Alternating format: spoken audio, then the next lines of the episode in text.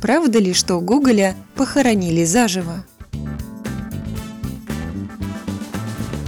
Николай Васильевич Гоголь скончался в феврале 1852 года.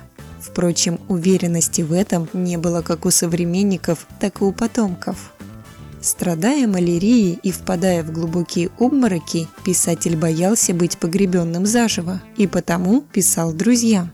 «Завещаю тело моего не погребать до тех пор, пока не покажутся явные признаки разложения».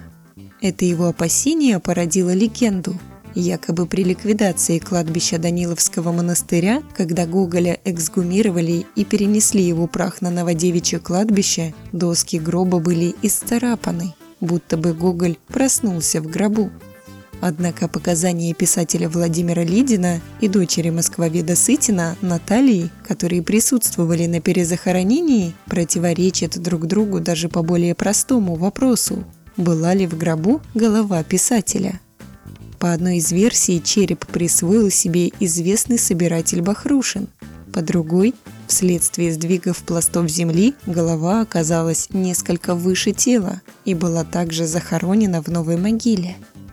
Но быть похороненным живым Гоголь не мог хотя бы потому, что скульптор Николай Рамазанов, который снимал с писателя посмертную маску, свидетельствовал о первых признаках разложения тела.